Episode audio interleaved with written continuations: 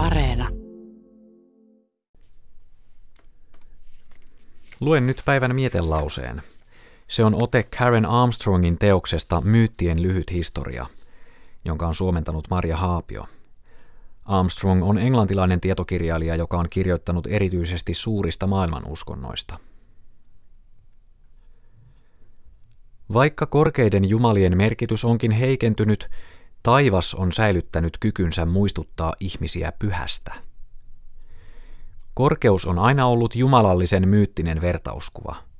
Se on jäänne paleoliittisen ajan hengellisyydestä.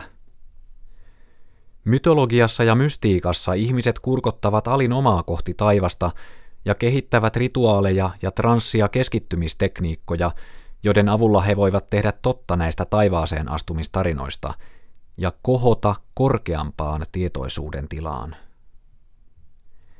Tietäjät väittävät nousseensa taivasmaailman eri tasojen poikki aina jumalten sfääriin.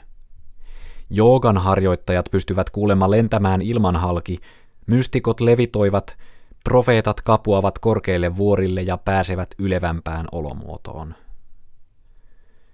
Kun ihmiset tavoittelivat taivaan edustamaa transcendenssia, heistä tuntui, että he saattoivat vapautua hauraudestaan ja siirtyä toiseen olomuotoon.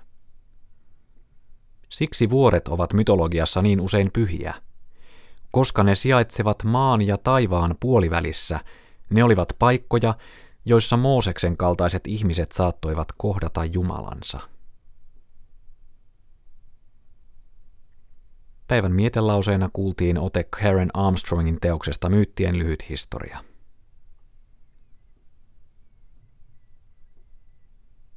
Pienen hetken kuluttua on puolen päivän hetki.